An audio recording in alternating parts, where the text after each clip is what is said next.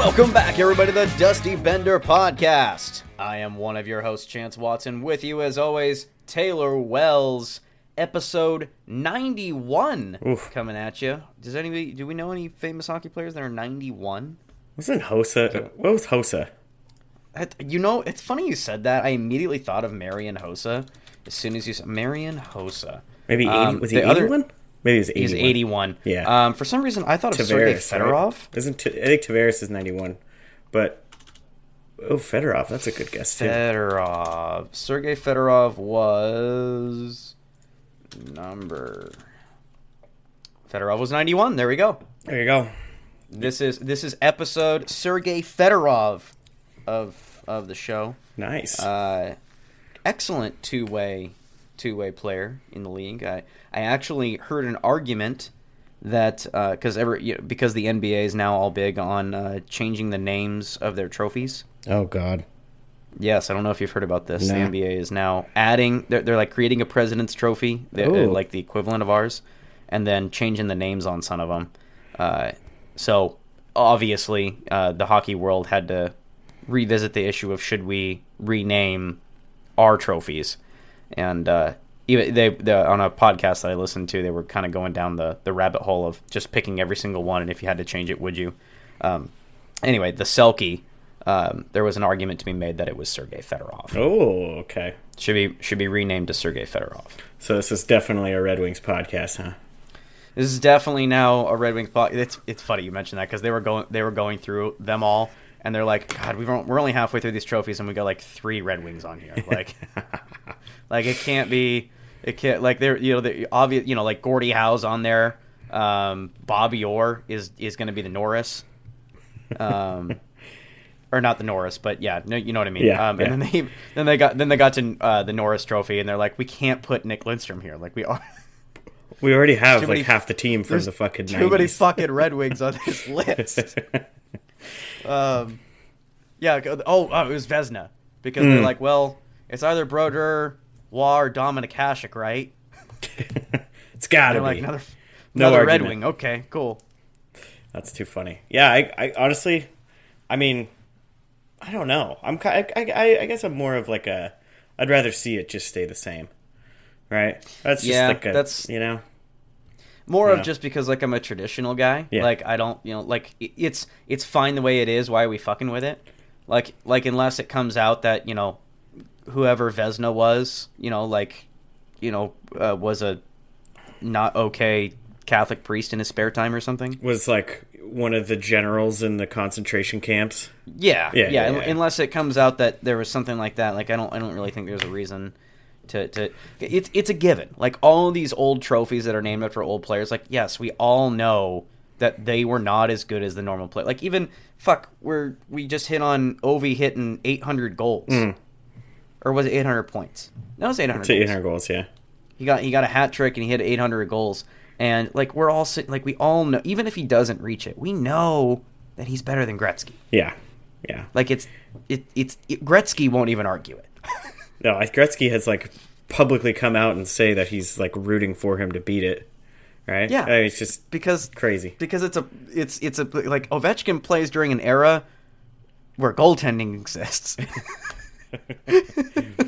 Yeah, they wear like pads and shit, and they sit in the net.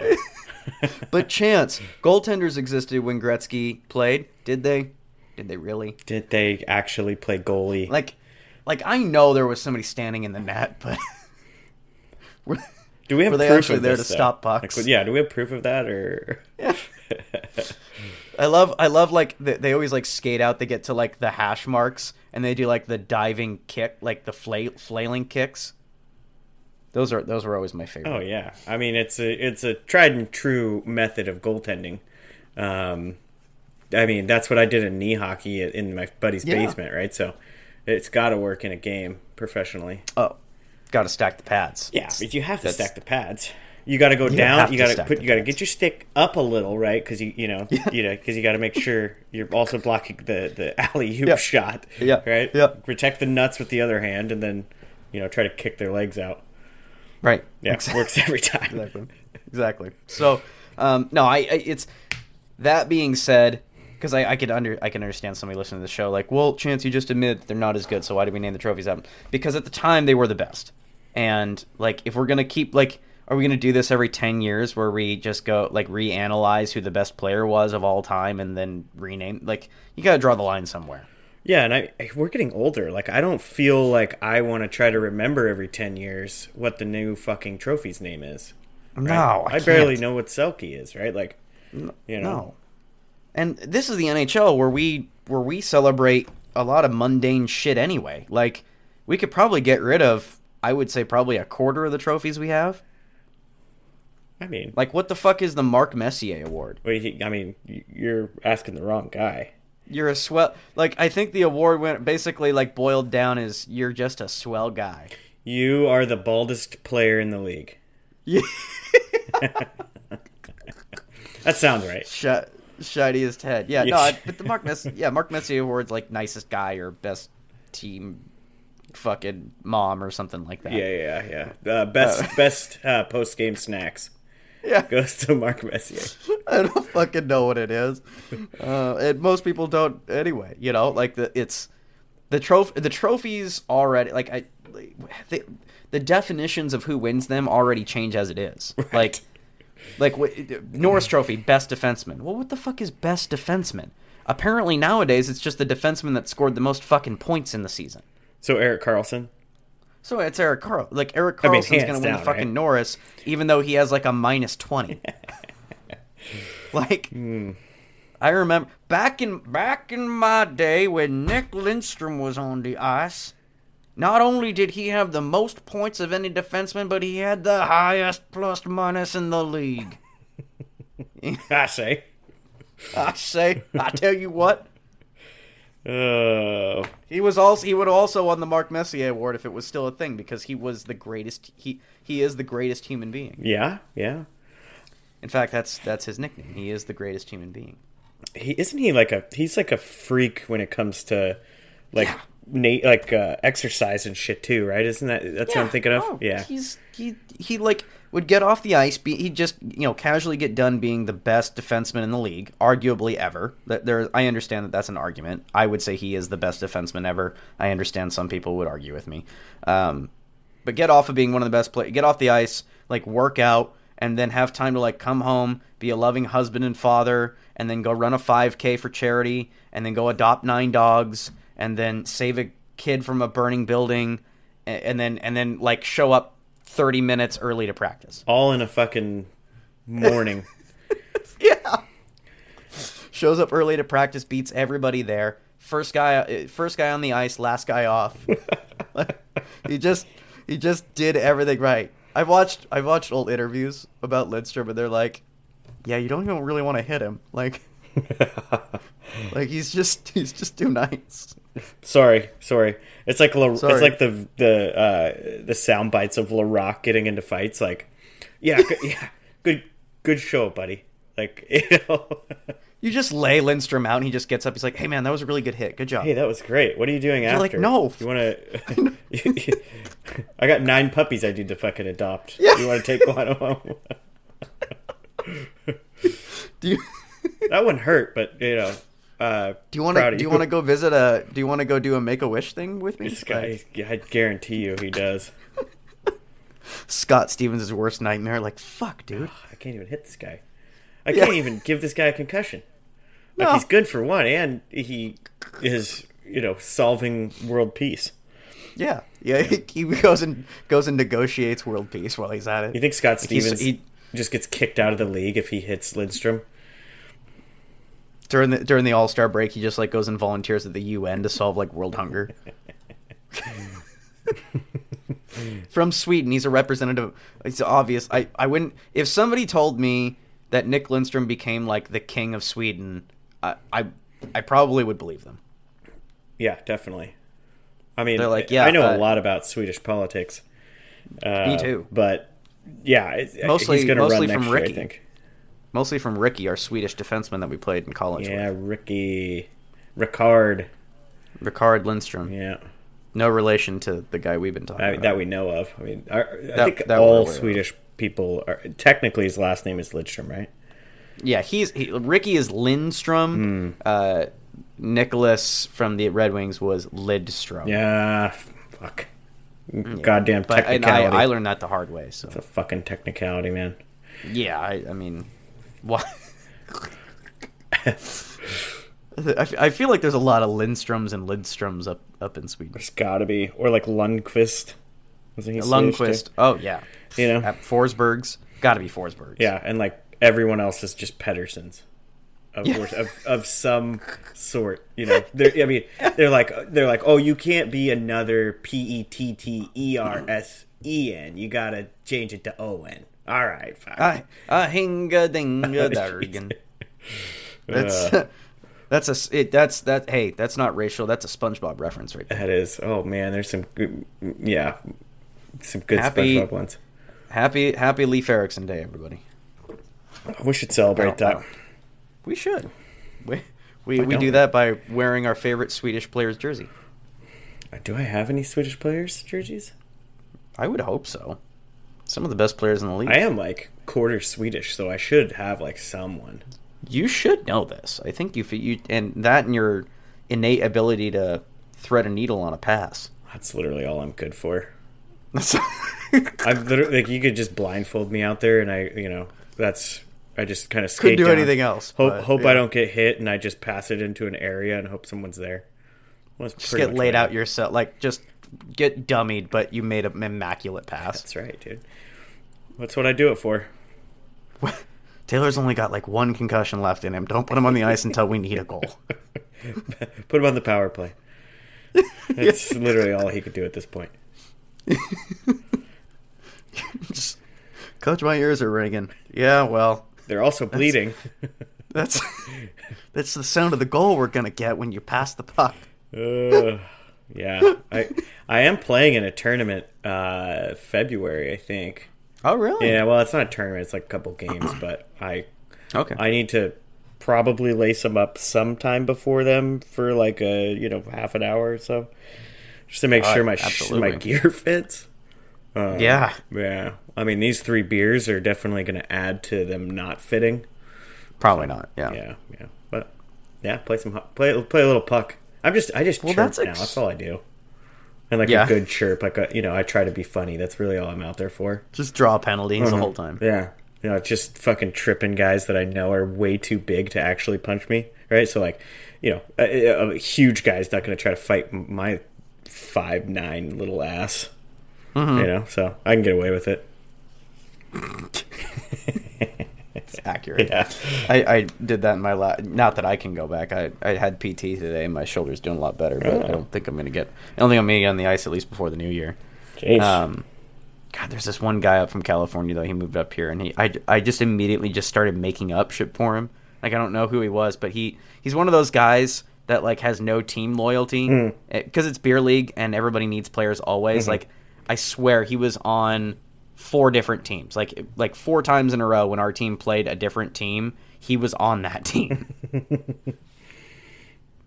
Yeah, and I just, like, that's brilliant. And he was such a tryhard the entire time, every game. And I'm like, he looks like Igor Larionov. So I just started giving it to him. I was like, hey, Igor, you're so good, bud. You're so good. I mean, that's what I used to do when I worked at the rink. Is like, when you have an adult league game and they're like, hey, we're down like a player, you want to go? And I'm like, yeah, dude, my boss is like doesn't even know that I'm working right now, pretty much. So yeah, let me just jump out there. You got any beers for me? I haven't seen my boss in weeks. Yeah, he's too busy laundering money from this rink. Fuck. Oh shit. Yeah, I even played hanging out with Sarah Palin. Yeah, I even played a B League game one time, and they did was just make me drink. They made me chug 2 beers before the game, so I had a little, a good buzz going, and then play my opposite hand. Makes sense. Yeah. Ooh, I was just thinking, I was talking to our buddy Devin. Puckapalooza might be fun now that the new rink is up. Yeah, we should do that. I'm down, dude. Hey, Dusty Bender listeners who have skated with us or can skate. If you're interested in putting together a Puckapalooza team from Moscow, Idaho coming up, if the tournament's still going, fucking reach out to us. Actually, skating's not even a requirement to play with us. Like, it's mostly just if you can drink, yeah, we'll take you. Yeah, I mean, do you like to grab a couple 30 racks and finish them before the game starts, right? Like, I mean, that's where we're at with the team aspect of things. Do you like mysterious energy drinks that could or could not possibly give you cancer? Then we've got a mixed drink called a Windex that's just for you. It's just exactly what you need. I literally looked up that energy drink, and it's banned in California. Yeah, it's like fucking, it's like Minotaur or whatever. Minotaur oil. It's fucking be. Pixie blood. It's gotta be. Yeah, it's definitely it's some sort of unicorn like mixture. You literally, I went online. You literally, it's like it's a company out of New Jersey, and you literally, if you live in California, you cannot buy it because it's known to the state of California to cause cancer. Oh, fuck! It's got to be good then. Oh, dude, I hope not. We drank so fucking much of it. I mean, it's like it's old pieces of ceiling from asbestos-ridden buildings. Mm-hmm. Yeah, the drippings that come down from that. Yeah, no, like from the caved-in roof. Yeah, that's good. I knew it had that kind of taste to it. Yeah, and with all the microplastics in the rain now, Yeah, no, it's just, it just adds extra flavor. It's just ocean water with the fucking microplastics and the island of garbage. It's okay. The microplastics dripping through the asbestos caved-in roof at Fukushima power plant. We're going to get sued by this company. They're going to be like, Jesus, we are. Oh. How the fuck did they know? If this podcast ever catches up, we're definitely fucked. Sued. Yeah. Oh, it's by Eddie. But I'm just going to be Nick Miller. I'm just going to sit back. Take anything you want, honey. Just take it. Yeah. All right. Maybe we should. I mean, we've technically been talking hockey, but I mean, we got some stuff. We got way off track. Yeah. Once again, this episode is brought to you by John Miller, fire chief with Shoshone County Fire District Number 1. He skated a little bit in his life. Reminds me of the fella that we talked about in the last episode from the Mighty Ducks that skates really fast but can't stop. Hell yeah. Dude, you need him. You need a fucking Luis Mendoza on every team. We do. He is definitely a Luis Mendoza. Great hands, good. He skates fast. He's got to get stopping down. He's got something against like cans, I think. Yes. Yeah. I think that's what it is. Probably. Between that and the firefighting, it's got to be something like that. Mm-hmm. Mm-hmm. Fires and cans. Yeah. Give him nightmares. Thanks again, Miller, for sponsoring the episode. Appreciate you, bud. All right, jumping into some Kraken talk here for another, 10, 20 minutes or 30, 40, whatever. Mm-hmm. We're gonna try to limit the Kraken talk today, folks. I know that we could talk about this team all fucking day. Probably. So we'll do our best to try to limit the talk. As of this, Kraken are on a 2-game win streak, right? Yeah, a little heater. Ooh, and they were, it was just last episode where we said like this stretch coming up is very important to their playoffs. Mm-hmm. Like they've got they're all like, I think the next 5 or 6 games are all Western Conference teams, and I think half of them are divisional. Yeah, not until the new year do they play an Eastern Conference team. Okay. And the next 3 are against Pacific teams. So yeah, and the last 2 that they won were Central teams, right? So Centrals. Yeah. So beating the Blues is, I mean, since we don't have our Blues expert anymore, I mean, he still exists. That sounded like he's dead. It did kind of. Might as well be to us, though. Yeah. He's dead to me. not until he pays you back, that's right? God damn it. I probably owe him money at this point. He keeps fucking winning. Pisses me off. My fucking fantasy team's so bad. You said it, not me. Yeah, it's really bad. No, it's really good. I just picked up William Karlsson today. Hey, so there you go. It's good turnaround. Perfect. Wild Bill. Yeah, Wild Bill. Mm-hmm. Pretending it's 2018 again. Fuck yeah. Bring it back. Those are good. Those are good days, man. Oh God, it was a great day for my fantasy team. I won that year. Talking. So, tell me the significance of these two wins. We take out the Blues pretty handedly. Yeah, I mean, we were up 4-0 on them. Yeah, we take out the Blues pretty handily, and then before that was Winnipeg, I believe. Yeah, Winnipeg 3-2. That was a good game, though. Yeah, it was good. It was a great game. So, give me a little rundown on the significance of these games. Like, are these throwaways? Are these make or break? You know, does this get the team back? Kind of, because we were talking before in the last episode, the team's unstable right now. Once Grubauer came back, we're seeing the same problems again. We're getting goaltending issues. The defense is inconsistent. What are we seeing now?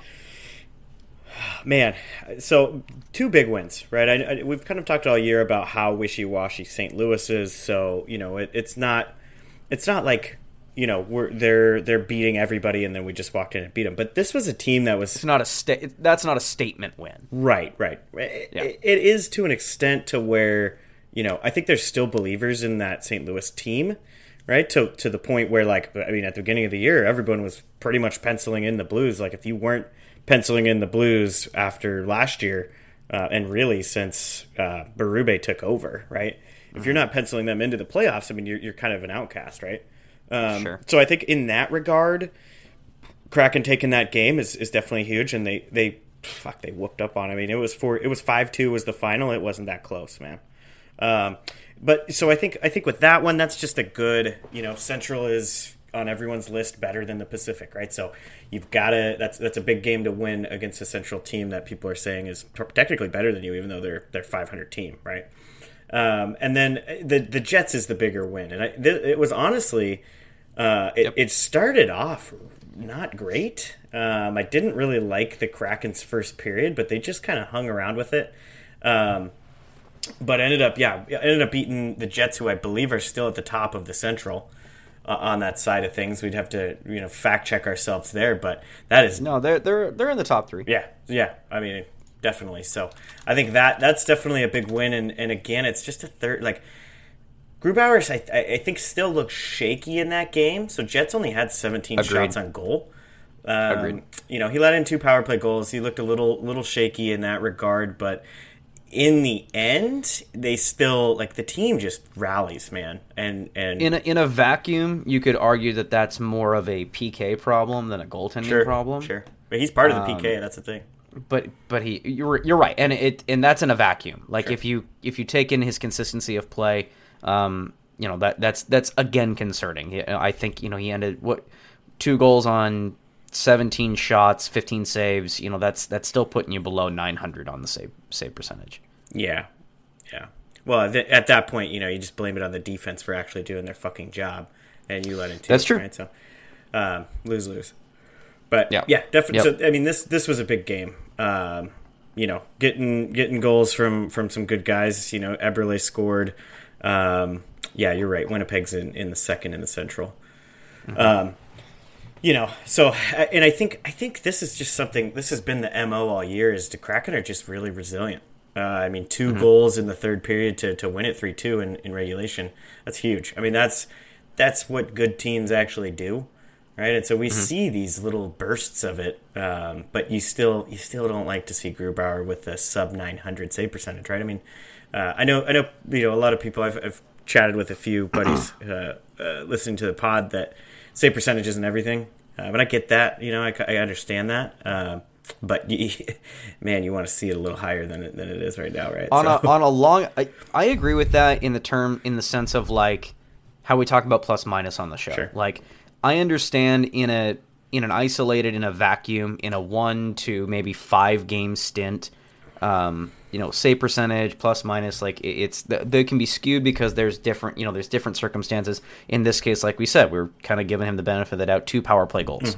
Those are opportunities where another team is going to have a better chance of scoring.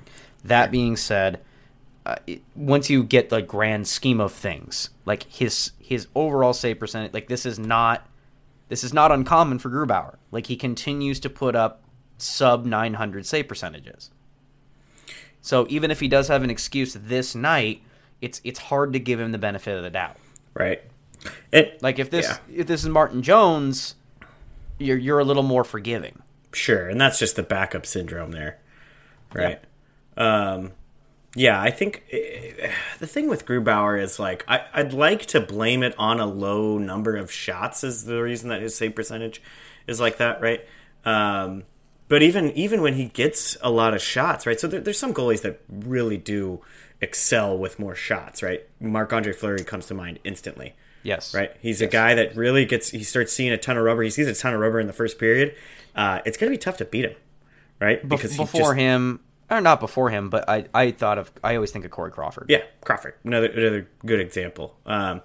So, but then you start really digging into his numbers. I mean, you look at, not to go back too far. I know we touched on this game a little bit, but, you go back to the Lightning game, right? Mm-hmm. You go back to the Lightning game, and the Lightning had 30 shots. They scored 6 fucking goals. Right. So, I mean, it's not, I can't put all of the blame on a low number of shots is the reason that he, his numbers look really bad. I don't know. He's subpar. I mean, he is subpar. And I don't know where the argument comes from some folks that he's playing well. He's not. The team is playing well. Same thing with Jones. Arguably, the team is playing well, and they're honestly making up for a lot of these mistakes, unfortunately. So, and that's one of the themes that I wanted to hit on while we talk about this is that the throughout all of these struggles, though, so the 3 or 4 game losing streak, the offense is still there. Yeah, the offense is still there. We're still scoring goals. It's just they're scoring more goals. Sure. So and that depth comes in again, like the Blues game. Shit, you got McCann who continues to hit the board, sick. And I think he's still he's that guy finds he's way like 26. That goal from he's 26. He's like he's about to hit his prime. It's just crazy. He's a damn good player. He might have the leading. I mean, until Maddie comes into his own, it's going to be McCann and Maddie. That guy he finds ways to score goals. Like in that Blues game, it was like a backhand from off of the behind the leg pad right kind of goal. So that was just incredible. But McCann's there, but you're getting fucking Carson Soucy jumping into the fucking play. Yeah. We're getting depth scoring, and that's good. Like that's one of the things that this team has to hit on. But and we're seeing, once the defense and the goaltending, I'm not going to say, I mean, for 2 periods Jones was playing fantastic, and then once he got to the third period, I watched that Blues game. Once he got to the third period, there was it was already over. Like it was 4-0. Yeah, the Blues put up 2, but it didn't matter. God, how often do we see that in the NHL, dude? You're up 4-0. You're probably giving up at least 1 or 2, right? Yep. It's just natural, right? You just kind of take it off the gas pedal. Because nowadays, especially, like the NHL go-to is like if you're up by 3 or more going into the third period, you just sit on the lead. Like you just don't press on the gas. You play lockdown hockey and just coast them out, and that's exactly what they did to go in. Now, obviously, that proved to be fatal. Well, not fatal, but I mean, we got 2 goals against us, but at that point, it didn't really matter. And the Kraken were out shooting the Blues by a significant margin. So, it was that game was. I'm not going to say that beating the Blues is probably something to hang our hat on. Blues are sitting at 16-1 right now with a -18 goal differential. So this is not a good hockey team right now. But they're strict, But hey. You have to win these games. Like you can't be unless it's, the second half to the last quarter of a season and you're comfortably in a playoff spot, like statistically speaking, you could play .500 hockey the rest of the way down the stretch. Sure. You can afford to lose to a Chicago or Anaheim or Arizona with your AHL players in just because you're resting your guys. Sure. But this is still, I mean, are we halfway through the season? Oh, that's a good question. 31. No, we're not. We're not even halfway through the season yet. So this is, you need to beat the easy team. Sure. Like it needs to happen. So, Winnipeg's not an easy team. They're still in the fight. And probably will make the playoffs. It's very possible depending on how seeding works. Seattle could even see Winnipeg in the first round. It's possible. Sure. If Seattle drops to a wild card, as we predict that Colorado, Edmonton, and Calgary, kind of get their shit together a little bit. If those teams climb back up, it's very possible that Seattle drops to a wild card and ends up playing somebody from the Central. So very, very possible. I'd like to think that we were joking before the show. I was saying that, I was doing the Shoresy. This team will never lose again. I'd like to think that at least I'd like to believe that for the next few games. These very important. If they can win these next, you know, 3 or 4 games where they're playing Pacific Division teams. Not only are these going to be good, solid, like give you cushion wins, but I mean, if they can beat Edmonton and Calgary, it shows them that they're a force to be reckoned with. It shows that Edmonton and Calgary need to be honestly concerned, right? Yeah. Yep, absolutely. Let me leave you with a couple stats. I went back a little bit real quick of the last couple games for the Kraken. They have not scored a power play goal since, I believe, the Florida game on December 11th. Let me double check this one. You know who could help out your power play? That's it. Yeah, some guy that from Nashville probably. Well, I was thinking a fella who has a penchant for hitting cabbies. Oh. Okay. Oh. Yeah. And it should be fine there because there's only Uber drivers in Seattle really. So. Yeah, and a lot of e-bikes. Yeah, so should be good on that front. Yeah. Can you get a DUI from an e-bike? Yeah. Oh fuck.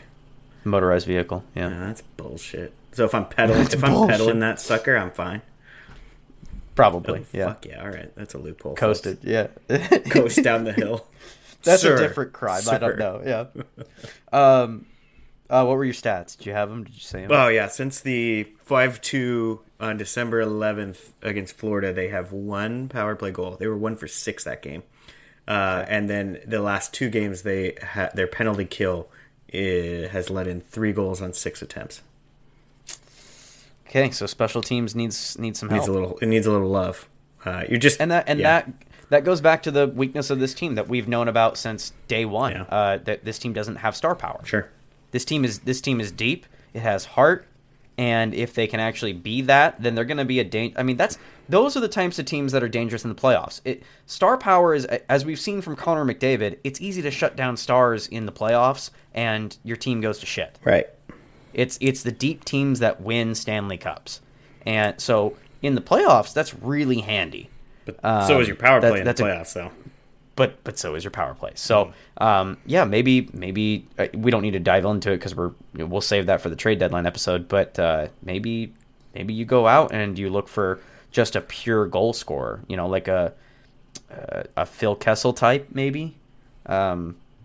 Somebody that's, you know, not necessarily just a one-way dimensional player that you can sit on the blue line and just fucking Jaromir Jagr at this point, you know. I think they bring in a D at the deadline.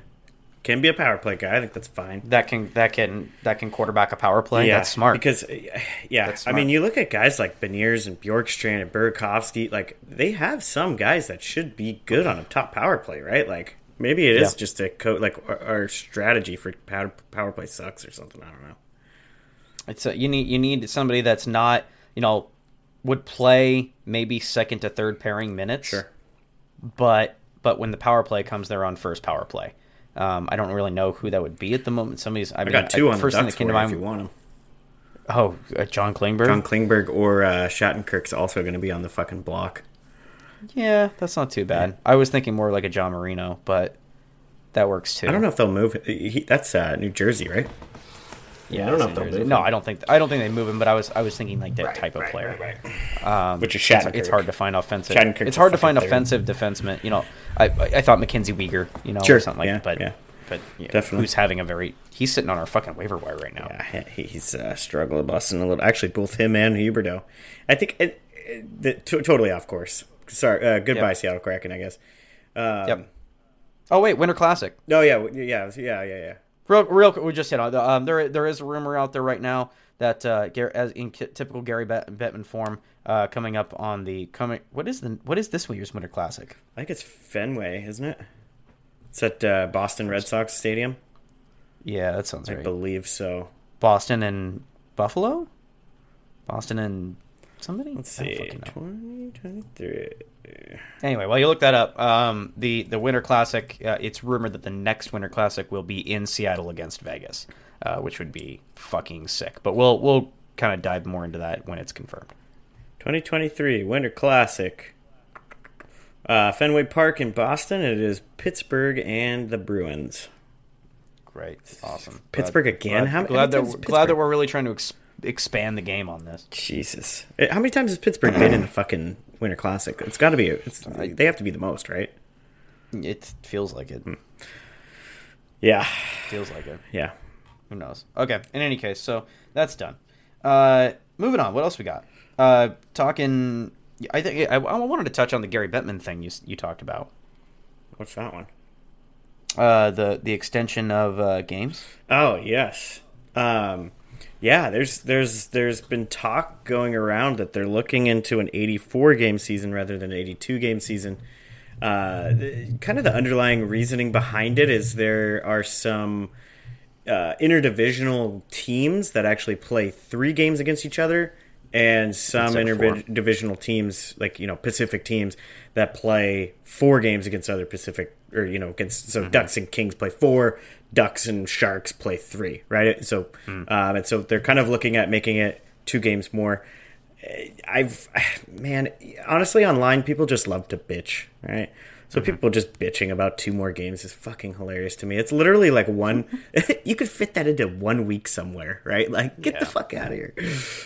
Yeah. So I will say that I do fall in the camp of, so I'm a very, like, passive, I passively disagree with this. Like, it's not, you're right. 2 games is nothing. It can be, and it is not that big a deal.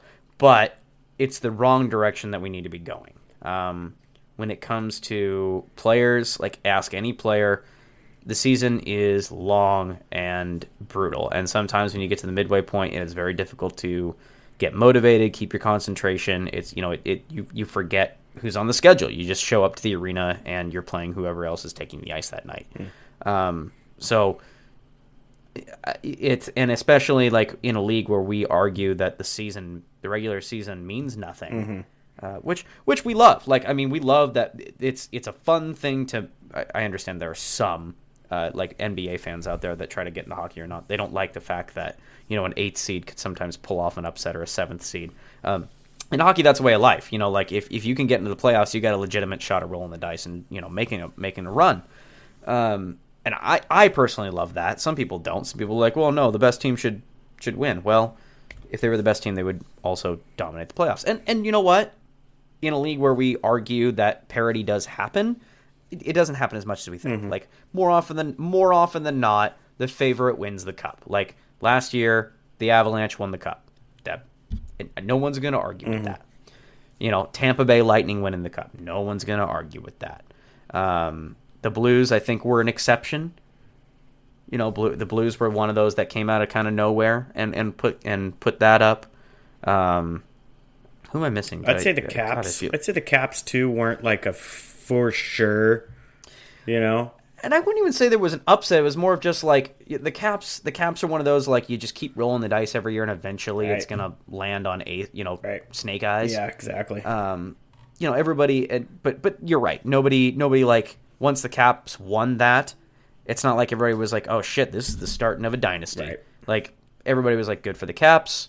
Let's move on. Probably their last one for a little while. And right. Like this, good for them beating their head against the wall this whole time. They finally got one kind of thing. Yeah. Thank God Boston they ran into Vegas. Right. Exactly. Boston winning their cup. That makes total sense. Right. Chicago winning all those cups. Like those are the those were the good teams. Right. You know what I mean? Pittsburgh on their long run. Like they were the best teams. Right. So in a league where we like to try to pride ourselves on a league where there's parity and the underdog can sometimes come from behind and take it, it doesn't always happen. I think, like, going back all the way to the Chicago wins, you know, then even before that's Detroit, who was the best team. Probably what, the Blues, the Kings, the first year. And the Caps, maybe. Yeah. Like, everybody else, you look at that and you go, yeah, that makes sense. Kings, I don't remember if they did or if they almost did, sweeping that first year, right? Just fucking walking everyone from the 8th seed. Which... That's Cinderella, dude. Come on, that's literally... You have to love that, right? That's crazy. Shit. Yeah, you gotta love that. It's crazy. You gotta love that. Yeah, nothing wrong with that at all. So, definitely love that. And so it doesn't happen as much as we like to think it does, either the detractors or the people who love that kind of shit. You know, but yeah, do playoff round upsets happen? Sure, all the time. Like, even though Montreal didn't win the cup, they did make it to the final. Fucking crazy. But at the end of the day, the team that should have won the Stanley Cup won the Stanley Cup. Sure. Now, somebody who is a purist and just wants the best teams to play the best teams, should it have just been, auto-seeded to Vegas and Tampa that year? Maybe. But if Vegas was the best team, they should have beaten Montreal. What's the fun in that, dude? Like, I'm just thinking to, NHL, 19, where you just fucking auto-sim as your GM mode, right? Like, you just... You've given up. Right? The argument to our point is that makes the regular season mean less than nothing. Like what is the point of winning the President's Trophy? Home ice advantage? Right. Like we've seen time and time again that doesn't really help, or it makes a minimal difference. You know what I mean? You get a cookie unless yeah you get a little cookie, a little pat on the butt. It doesn't really do anything. I'm open to those things. I'm open to ideas, even though I'm fuddy-duddy in the sense of I would just like to go back to the conference structure of 1v8. It should be. But maybe this 84-game season would do that, right? We'd have to crunch some numbers, but maybe if you let me throw this at you. Instead of increasing or decreasing games, because you said, the idea is that we're supposed to be playing our divisional and conference more than everybody else. But Gary Bettman's also very much on this train of every team must play every other team at least once. Mm-hmm. Would you be willing to sacrifice... so if I said, Taylor, the Seattle Kraken are guaranteed to play every Pacific Division team 4 times and every conference team twice, but in exchange... they're not going to play some Eastern Conference teams. Would you be okay with that? It's that's very NFL-esque. I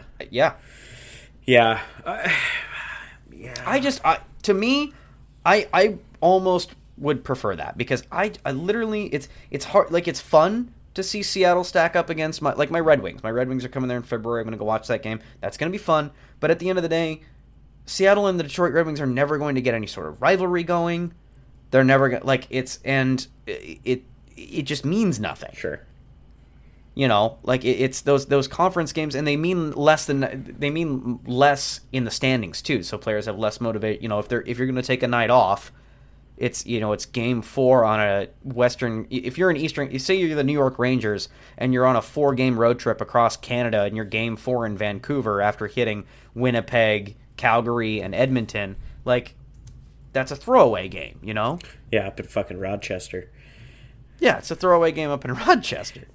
So I think I would lean toward more that idea of I would be okay. I would gladly give up the Kraken playing the Tampa Bay Lightning, the Carolina Hurricanes, or something like that in exchange for a 4 or 5 games against LA, Vegas, Vancouver, teams that are in their division. Sure. Because that's how you get division rivals. I think that's not a bad idea. I think I like this. So what I could see happening potentially is doing an every other year, right? So if you Red Wings are here this year, Red Wings are at home against the Kraken next year. Then the year after that, they're back here, right? Or so, something along those lines. Because I would still, being complete, from a financial standpoint, there's a reason that he wants him to play too, is because guys like you come over here at least once a year to fucking throw money at it, right? Yeah. The Seattle Kraken, the Detroit Red Wings are going to sell out any building they're in. Yeah. Put it that way. The New York Rangers, the Boston Bruins, the teams that have established fan bases, they're going to go to any rink in the country, and they are going to increase attendance numbers. Sure. It's annoying when they go to another rink that has their own fan base. If Toronto visits Boston or something, then that's going to be a problem. You've got too many people. It's an overflow. But if the Detroit Red Wings go to a Coyote, go to fucking ASU. The odds of that place being more red than Kachina are pretty good. Right. So, let me see. But money's money. I'm just to Gary Bettman. Crunching some numbers here. So, yep. You play... I'm at 64. So, I'm at 16 against 32 against the East, right? You play the Central. Let me just think it from the Kraken standpoint. You play the Central twice. You're at 16. You play them four times. You're at 32. You're at 64 total there, right? So you've played Central teams each four times. Yeah.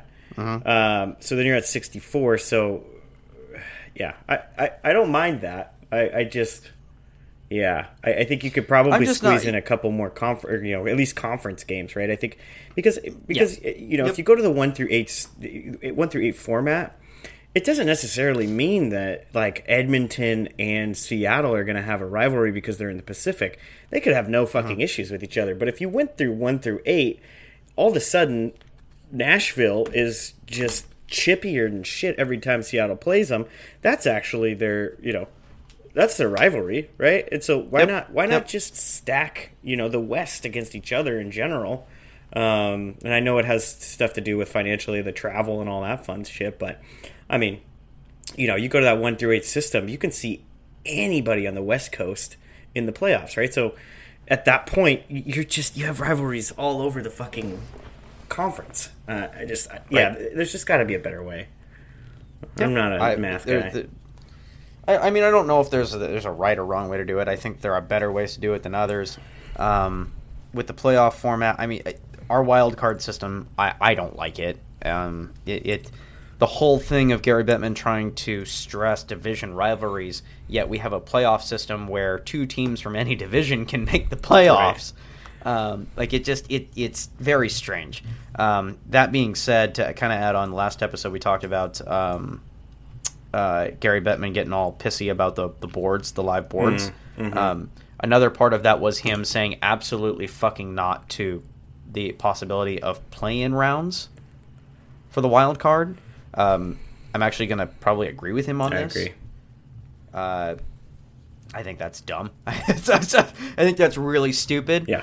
Making the worst teams battle it out for the last two wild card spots when they inevitably will get probably bounced as well. Again, this is a league of parity, but I think that's really dumb. I think that there needs to be because that I think again more invalidates your season. If you're one of the, now, granted, I understand that there are definitely different ways of looking at that. Like, say there's the last two wild card spots are up, and say it's Calgary and Edmonton.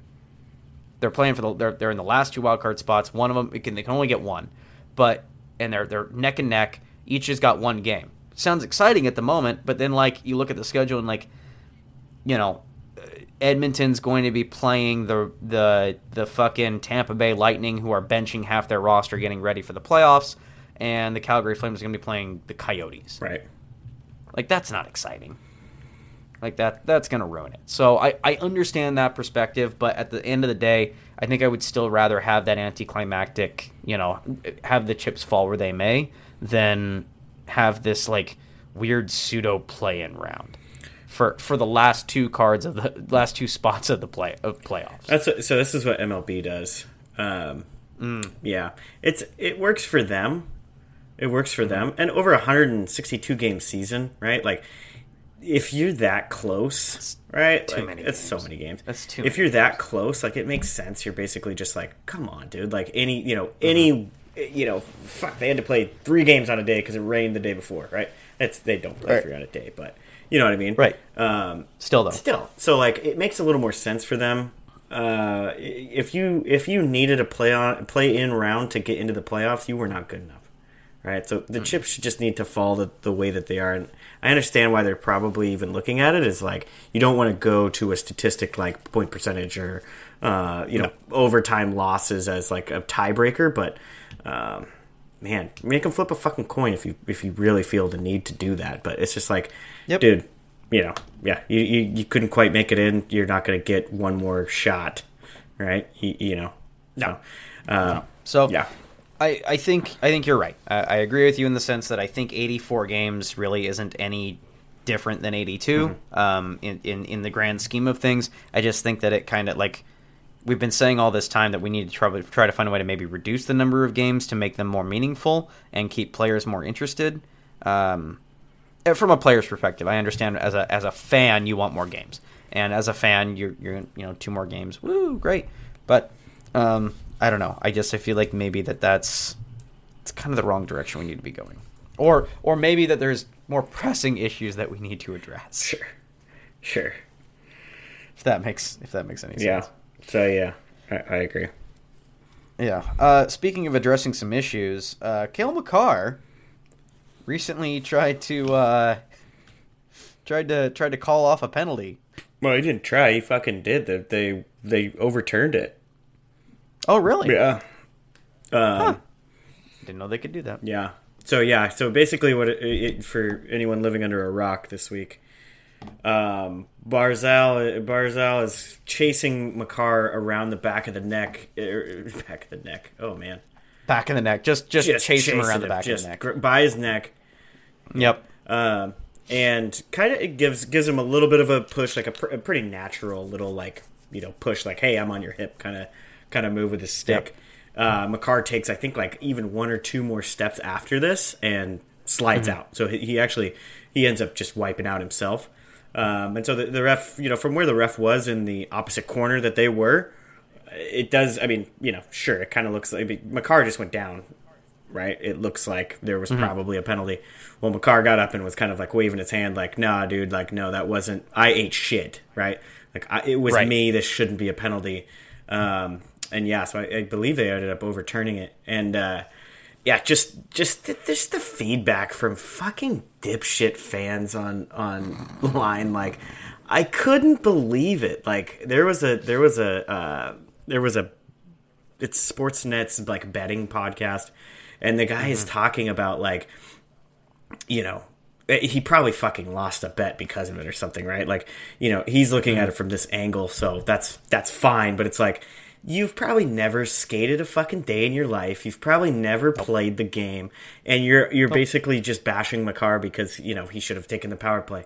Dude, I believe in good karma, right? Like it'll come back around, And I want to beat this team without cheating, essentially, right? Like, not saying that I cheated, the ref fucked up, but if he wants to make the decision to overturn it because I waved my fucking hand at him and said it wasn't a penalty, that's on him, right? Like.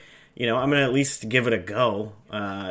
So if it speaks to Makar's moral character, yeah. I don't know if he would have turned down something like that in the playoffs. No, 100% he would have taken that in the playoffs. But it's a fucking regular season game, right? Right. Yeah. So just an interesting setup, and it's interesting to see just all the negative feedback from quote unquote fans of the game, right? Yeah. Like, dude. I get it. Like, maybe, yes, you take the power play, but just go beat the team. Like, Interesting, really interesting setup. Yeah, I agree. I don't think I've ever seen anything like that before. Where, like, we've seen some guys, like, go, no, that was me or something like that, but like actually overturn it. That's very strange. Yeah, we usually just see them like, you fucking kidding me, you fucking... There was another moment this week, too, where someone was bitching on their way to the box, and the ref was just like, hey, this is a hot mic. You're literally yelling "fuck" at me, and shut your mouth. Shut your mouth. My mic's on. That's hilarious. Yeah. Fuck. Also, you're talking about old Michael Bunting. What does he? Did he get in a nice retirement home? Yeah, little baby Bunting, little 9 pound 6 ounce Michael Bunting, Benjamin Button, Benjamin Bunting, Benjamin Bunting. Oh, shit. Gosh, why did I come up with this? This is another one that was fucking blowing up online because there was a little bit of a scrum stuff going on, but basically Bunting is getting removed from the ice, right? And one of the linesmen is basically like, so Bunting's kind of skating backwards, and the linesman's kind of pushing his chest out the door, right? So, quit jabbering, quit fuck it. You're not going back out there. You're going down the tunnel. Shut the fuck up, and I'm gonna kind of help you down the tunnel, right? Fuck, we see that. We've seen this. We see this all the time. This is just this old time reffing, right? Like, this is just what happens. And the amount of outrage about, if this was the other way around, Bunting would have had a 10-game suspension. Oh my god, he's trying to hurt Bunting. Like, shut your fucking dumbass mouth. Dude, Bunting is fragile, okay? Dude. Like, he could break a hip at any moment. I mean, yes, but then, you know, just go grab his walker for him and send him down the tunnel. Like, it was crazy hearing some of these fucking fan reactions. Like, so whiny, dude. So fucking whiny. Like, just anything to bitch about. It's hilarious. And, I mean, yeah, you know, that's what we do, too, right? We find shit. That's what the whole podcast is us bitching about shit. But, like, absolutely. Not in that regard. Red Wings fans get... I'm sitting here making fun of Michael Bunting's age about a Calder race that happened last year. Yeah, you're still a little butthurt about it. And he didn't even win. I'm still about that. Like... Red Wings fans will always hate Jamie Benn because of him fucking going out two-handing Larkin in the neck. Yeah. I don't know. It's just... Like, he's gone down more on Larkin than he has on fucking any woman in his life. Good for him. Maybe he doesn't, you know, maybe going down on women is just not for him, yeah. Good for him, you know? He likes dudes. That's his own thing. That's his prerogative. That's right. He can do that. That's right. Which is fine nowadays. Yeah. Yeah. So. Yeah. I can definitely. Fuck. People suck. Fan bases overreact, and it's going to continue to happen because that is how sports works. Yeah. I wanted to put some. Because this is a little bit of a victory lap for you. It seems like there's a new goalie in town in LA that might be trying to save their season. Yeah, he's thinking about it. He's thinking about it. The announcers are called. Go for it. After a rough start, he's rattled off 3 wins in a row. Yeah, he had one bad game. So I was looking at the 2 games before that, and he played pretty well. I think they won at least split him. I know he won one of them, and then got absolutely shelled. And then now he's just rattling them off. He's 3 wins in a row. Pretty much taking Quick's job. I mean, at this point, you got to think so. Yeah, right? I mean, it's looking like it. Quick is we've known this for a while. Quick is at the age where he needs to be backup duties. You know, like he just can't handle a full workload. Do you like one Alaskan to another? Do you think that Copley can handle a starter's job after being kind of, I wouldn't say a career AHLer, but a career bubble player? Yeah, kind of a career backup to AHL goalie. Yeah. So if we're going off of past Copley seasons, he did solid-ish in Washington. Right. So, but I think it's like with any, like you're saying, career backup AHL goalie, he's just going to hit a wall to where now he has hit the official threshold of starter games, and I think at that point you're going to start to see that play dip, right? So you're going to start to see so just to throw out a number, right?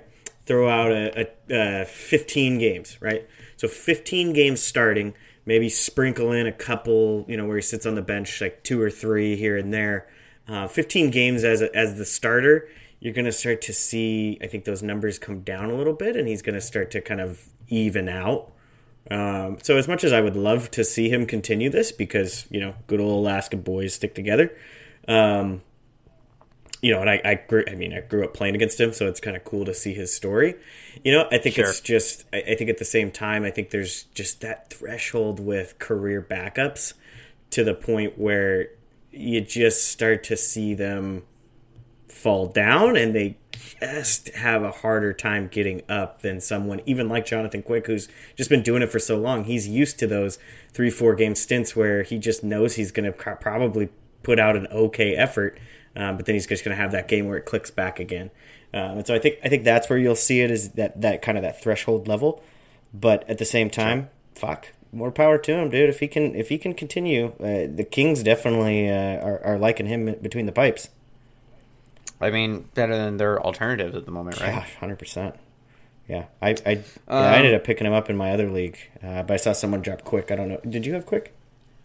Oh, okay. Yeah. No, I might be getting away from my 4-goalie format, though. I've got I've got too many goalies that I need to make a decision on. Yeah, I went really forward heavy this year, and it's working out for me. That's good. Yeah. That's good. I kind of fell into how I started out the season with really bad goalies, and now I'm sitting on Jake Ottinger, Matt Murray, Vitek Vanacek, and Martin Jones. It's pretty solid. It's a good tandem. I just, gotta. Speaking of, actually, that transitioned me to kind of the last thing I want to talk about. Devils, off of that fresh 13-game win streak, are now on, a 6-game losing streak? 7-game? Yeah, they just won tonight, but yes. Oh, they won tonight. Okay, so they snapped it. They snapped it against Florida, and so Tkachuk was pissed and decided to use Heischer's face as a punching bag. That makes sense. Okay, so, Devils are still, if they can play .500 hockey, they might be able to not completely wipe out all the good stuff from that historic run for them. But I was just kidding. It's funny. Somebody was saying the fire Lindy Ruff. Mm-hmm. They were saying they should get T-shirts that are reversible. One says I'm sorry, and then the other says fire. This is the fucking problem with hockey fans, and I know that's a joke, but we would do that, right? We would. We're absolutely such fair weather fucking people. 100%. There's no loyalty whatsoever. Oh, God, no. It's definitely what have you done for me lately? Mm-hmm. We could talk about that. Let's actually. So now that's a good segue though. What the fuck's going on with Florida right now? Man, I kind of told. We kind of talked about it. Before the season even started, they were a question mark, right? They were definitely a question mark. They had a fucking beautiful season last year. They struggled a bit in the playoffs, and decided to completely shake it up. This defense is not gonna. This defense is just bad. It's not gonna cover it. It's not gonna cut it, huh? This defense is just bad. You've got who's that one? Who's the one fellow that they had last year? He kind of He bounced around to teams, and it seemed like he finally found a home. But he's been on IR recently. Oh fuck! Who? Montour? Oh shit! What's that? Not Brandon Montour. No. Radko He bounced around. He was in Columbus for a little bit. Oh, it's not. I keep wanting to say Seth Jones, but it's not Seth Jones. God, I can't remember his name. Anyway, he's on IR right now. And then Christ, you got to think. What do you do with Sergei Bobrovsky? You just keep playing Spencer Knight. Fuck. And Spencer Knight's not doing well either. I know he's been a little streaky too. Because that defense is just, when you've got fucking the worst Stahl brother anchoring your defense, there's something wrong. Yeah, it's not really a vote of confidence to have Mark Stahl on the fucking defense. Yeah, it's not great. It's not good. And what's interesting is you actually name wise, right? So Gustav Forsling's having a fucking very nice year. Aaron Ekblad's still Montour. pretty decent, 2-way D. Brandon Montour has found a fucking home in Florida, right? He's having he's having a good season himself. They just can't string it together though. It's just not a good. They're letting in too many goals. They're letting in way too many. This team is not. They're letting in way too many fucking goals. They're scoring a lot, but it's just they're letting too. They're scoring away their problems is just not working, especially when you Barkov goes in and out of the lineup. God, what is that guy's fucking name? I'm just gonna look it up now because it's bugging the fuck out of me. It's bugging the shit out of me. It's gotta be. He was a career guy just bouncing around because he had such a bad attitude. Oh, I don't know. They have Josh Mahura there too, but I doubt that's who you're talking about. No, it's not. Yeah, I don't know, man. How could you? I don't understand how you could think that Mackenzie Weegar and Jonathan Huberdeau were the problem. I know they're not really having great seasons over in Calgary. Anthony Duclair. Anthony Duclair. Yeah, he's been on IR all year. Yeah. They do have some injury. I'm looking at right now. Okay, you could. If I was a Florida Panthers fan, all five of them, you could make an argument that this isn't the team that you were sold at the beginning of the year. Duclair, who had a hell of a season last year, breakout season last year. Patrick Hornquist, not the guy that he used to be, but he's still a banger, mm-hmm. and he's like a Chris Tanev on the mm-hmm. team. He's good to have. Sure. Radko Gudas, sucks to miss him. Anton Lundell is a guy. Just young. Chris Tierney and of course Barkov. Would you put any of this on Maurice, the coach? I don't know, man. I don't know. I think like you could, but I think there's so much turnover to where you could easily say it's not his fault. Yeah. Too much turnover. Like this is not a situation where, you know, it's like a Lindy Ruff situation where the team apparently lives and dies by him. No, I mean, this team had, you know, arguably core pieces taken out of it, replaced by Kachuk, who is playing pretty, not recently, but season overall has been doing quite well, but you can, you know, it's only so much. Right. And then you're just, God, Sergei Bobrovsky's just so bad. Like, he is not playing well. He hasn't played well since he's been down there. No, he hasn't. He's been the model of inconsistency, and I think they've been hoping that Spencer Knight's finally going to step up and take that role, but, you know, maybe it's a situation where they're pushing him too much, too fast. Yeah, and I've backed Bobrovsky in the past, and at this point, right, and what I've always kind of said since he got down to Florida was, you know, hey, we all kind of, you know, goalies go through these patches of, you know, having to tighten up the pads a little bit tighter or something, right? Like, every goalie goes through little rough patches. This guy's gone on like a fucking, 3-year rough patch at this point, right? Mm-hmm. So I think at this point, you know, it's that contract's looking fucking brutal. And I think, man, you just, like, yes, you basically traded Matthew Tkachuk for Huberdeau, so you could make that argument of, like, you're getting grit, you're getting probably more goals because Huberdeau's more of a passer. So that's okay.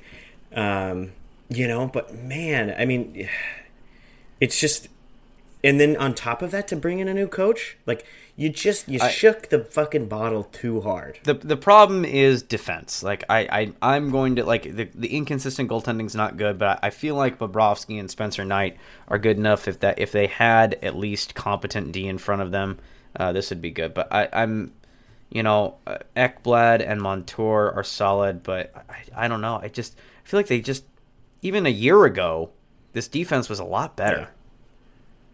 Yeah. And they just kind of lost it. I think Gudas actually does play a pretty big role for this team. So having him on the IR definitely doesn't help. But, yeah. Sorry, Mark Stahl's just not good. No, Mark Stahl hurts my soul to even see him on that fucking team still. It hurts. Ouch. Yeah, that is pretty rough. Okay, last I want to leave you with a choice. If you could flip a switch and trade, this is one of those hockey trades where teams sometimes trade problem children. Mm-hmm. Would you trade 1-for-1 Bobrovsky for Grubauer?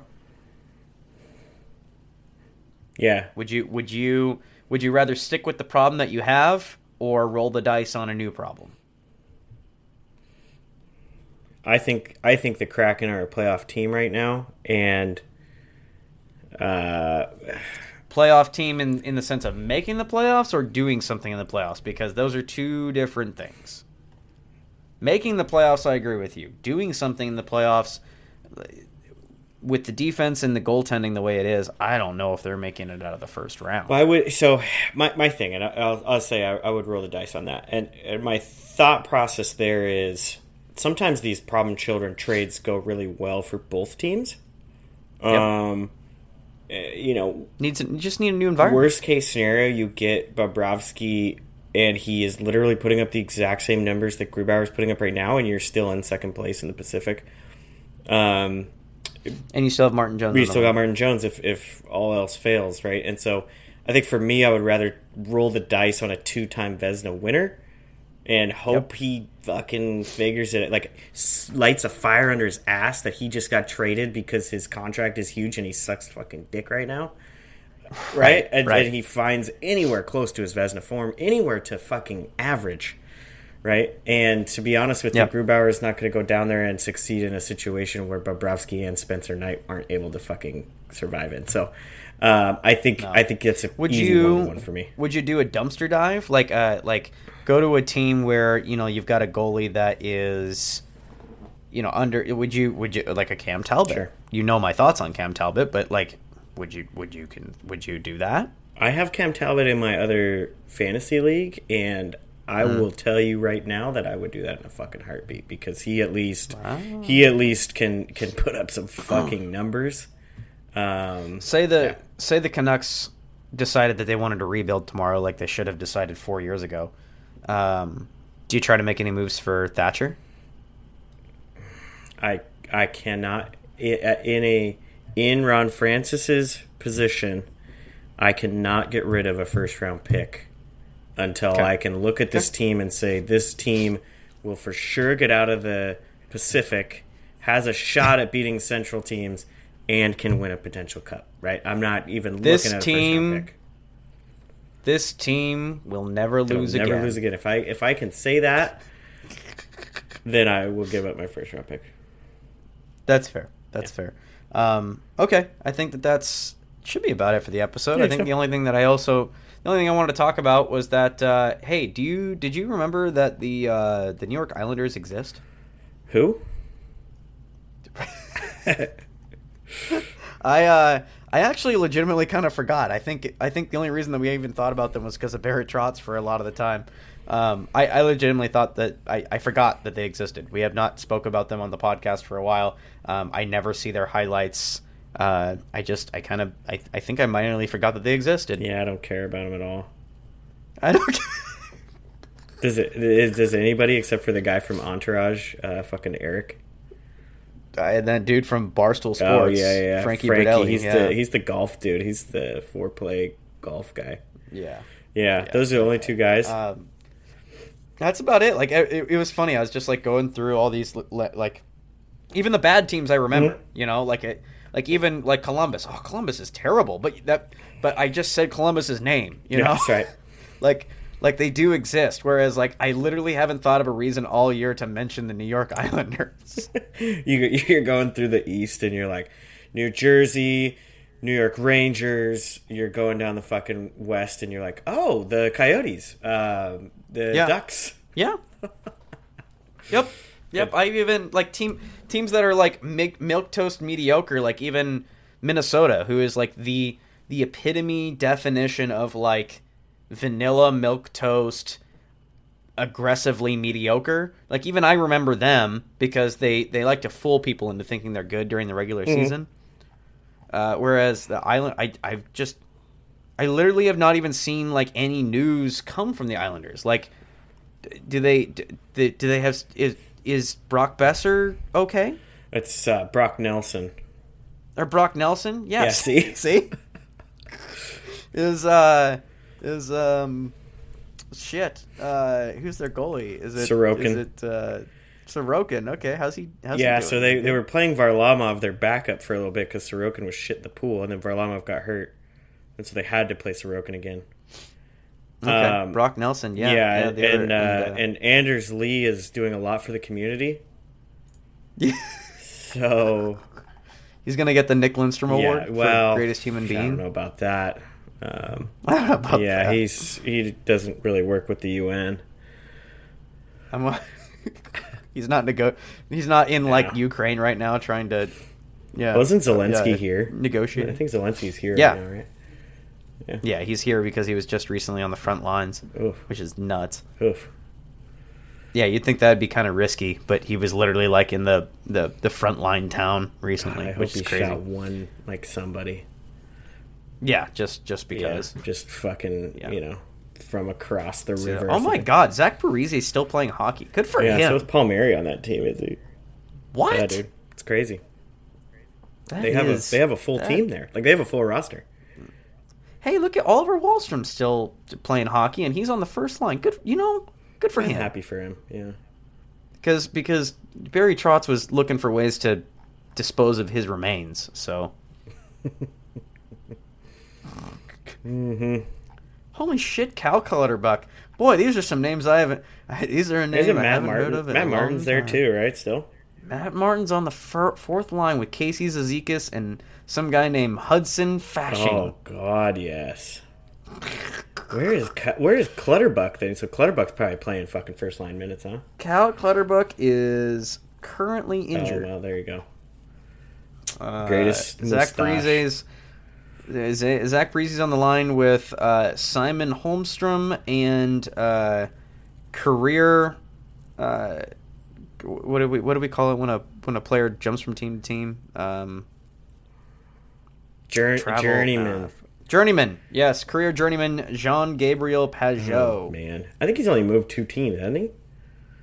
I could have swore it's been three or four. I just remember, so I kind of get like updates from ESPN occasionally for fantasy hockey, and one of the writers was fucking sucking him off one of the weeks because Pageau scored like 2 goals in 3 games or something, and it was like the waiver wire pickup of the fucking century.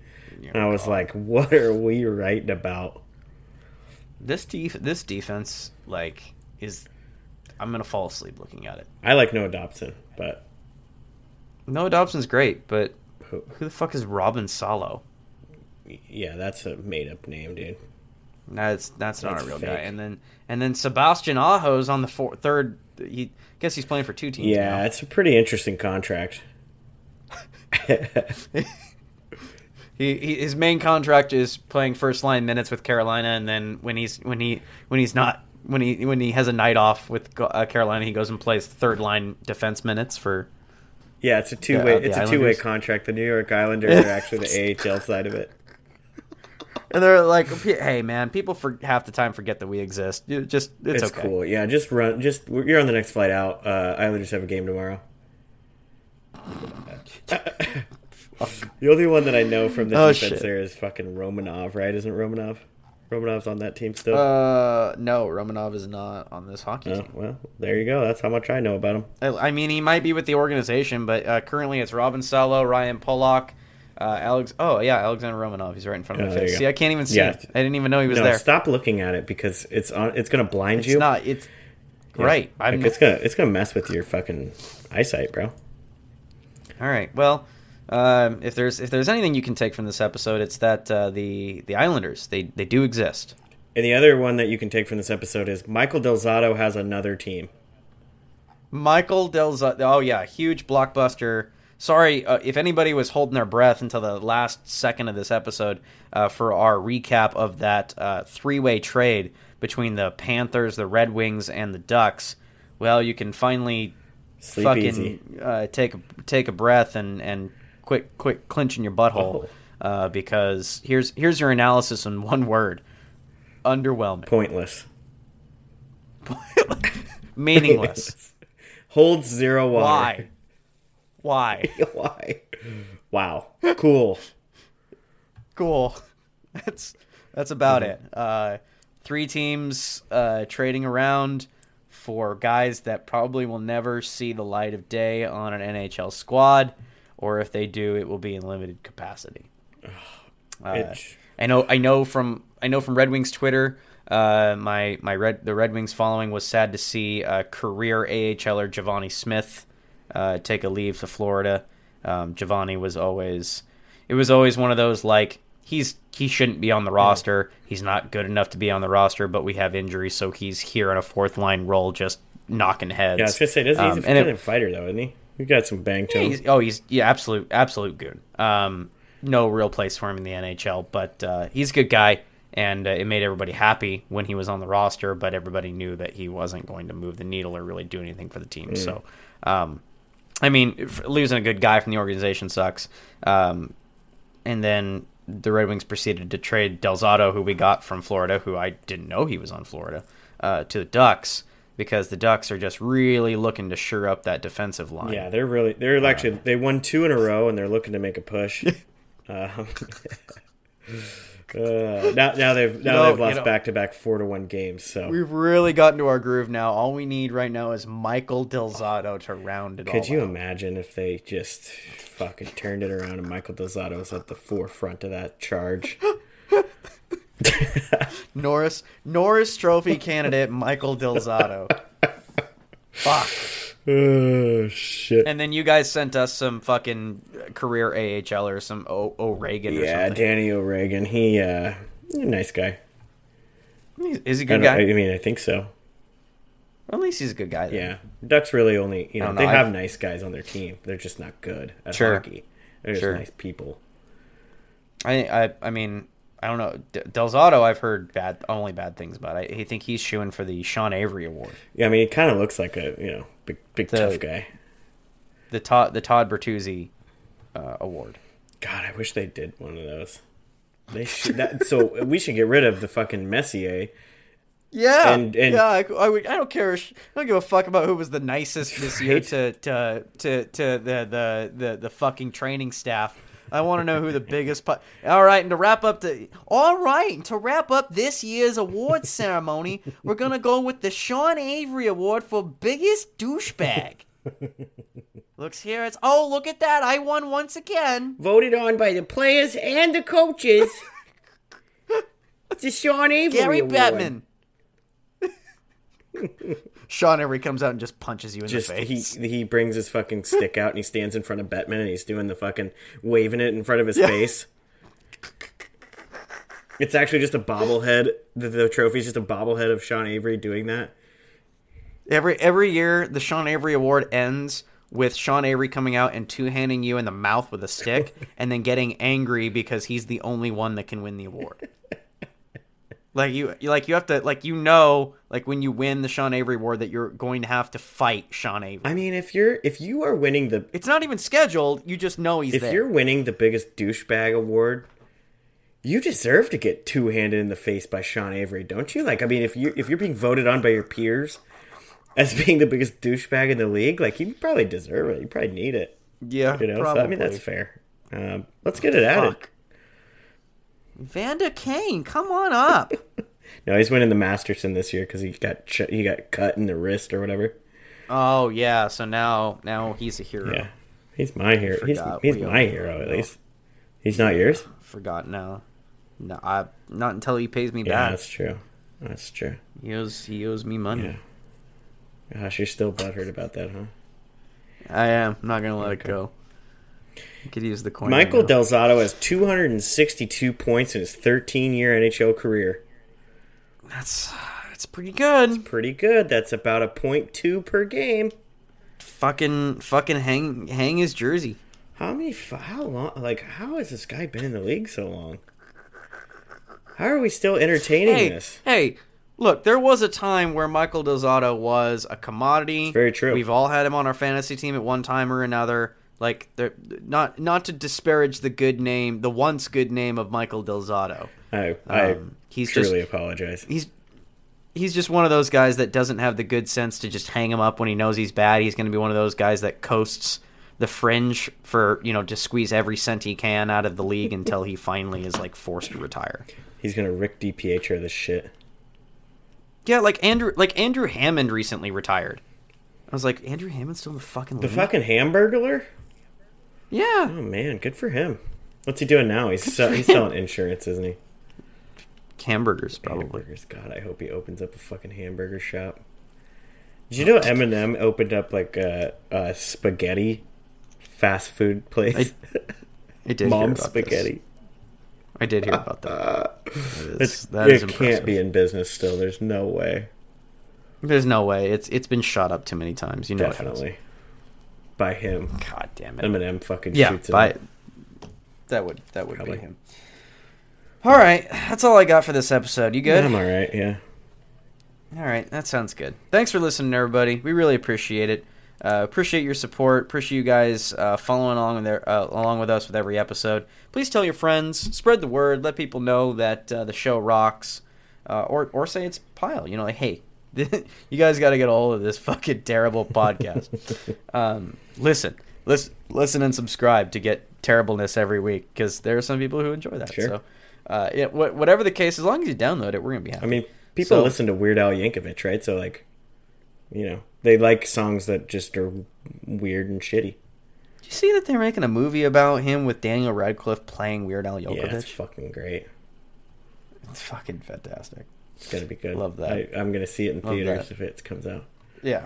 Yeah. So tell your friends. Subscribe to us on your favorite podcatcher. Speaking of movies, go see Violent Night. It's really good. It's about the dude from Stranger Things being Santa. I saw a trailer for it. It looks fucking good. Oh, it's so good. It might be my favorite Christmas movie. It's my favorite. Santa is a former Viking, like a bloodthirsty Viking, and he's just like, finally, oh, it's so good. It's so good. Santa has a hammer called Skull Crusher. Dude, this is fucking. This is spoilers here, bub. Sorry. Spoiler alert, everybody. Go see the movie. It's great. It's fantastic. You'll love it. All right, everybody. Thanks again. We'll see you next week.